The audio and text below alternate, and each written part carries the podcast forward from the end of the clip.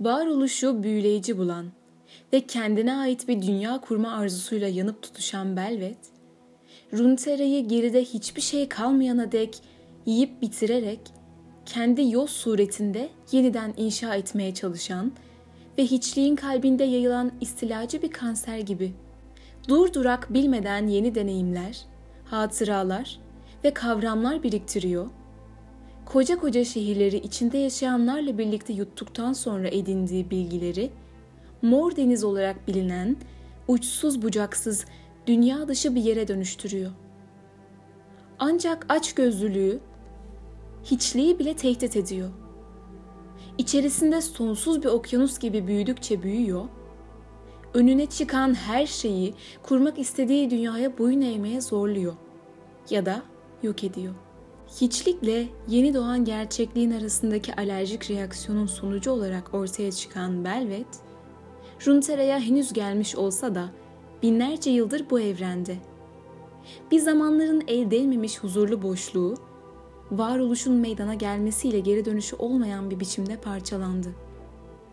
Parçalanmanın etkisiyle dört bir yana saçılan hiçlik varlıkları, kendilerini içine düştükleri hayret ve acıdan korumak için çağlar boyunca gördükleri her şeye saldırmaya başladı. Tükettikleri her şeyi ortadan kaldırırken, isimlerini arkalarında bıraktıkları şeyden aldılar. Koca bir hiçlik. Ancak bu varlıklar dünyaya her dokunduklarında biraz daha değiştiler.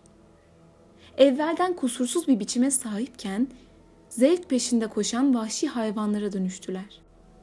Tabii hiçlik de bu değişimden nasibini aldı.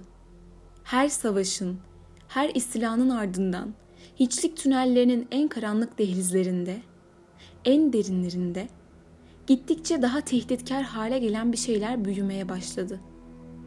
Binalar, gün ışığı, boşluğa doğru uzanan insansı uzuvlar. Hiçbir parçası bir diğerine uymayan bir yapboz gibi. Hiçlik yeni, tüyler ürperten bir biçim almıştı artık. Zaman içinde hem savaş uğruna yarıklar açan insanların hem de Freljord'u işgal etme uğraşındaki gözcülerin etkisiyle bu ziyankar biçim büyüyerek eski hiçliğin daha önce hiç sahip olmadığı kavramlara kucak açmaya başladı. Arzu, istek ve ihtiyaç. Çok geçmeden bir lider ihtiyacı hasıl oldu. Yeryüzündeki ve yer altındaki dünyaların yeni ve korkunç yazgısını gerçekleştirebilecek biri veya bir şey gerekiyordu. İnsanlarla bağlantı kurabilecek, onlara başlarına gelecekleri anlatabilecek ve insanlık medeniyetin son alevleri sönene ve yeni bir çağ doğana dek acı verici, amaçsız savaşlar verirken onların duygularını ve anılarını hasat edebilecek bir lider. Belvet gibi bir lider. Ele geçirilmiş koca bir liman şehrinden ve onu çevreleyen okyanustan topladığı anılardan, deneyimlerden ve duygulardan doğan korkunç imparatoriçe, Belvet'in zihninde barındırdığı milyonlarca yıllık kusursuz biçimde muhafaza edilmiş bilgiler, hem Runeterra'yı hem de ataları olan gözcüleri yok etmeye hazırlanırken ihtiyaç duyabileceği hemen her şeye kadir olmasına olanak tanıyor.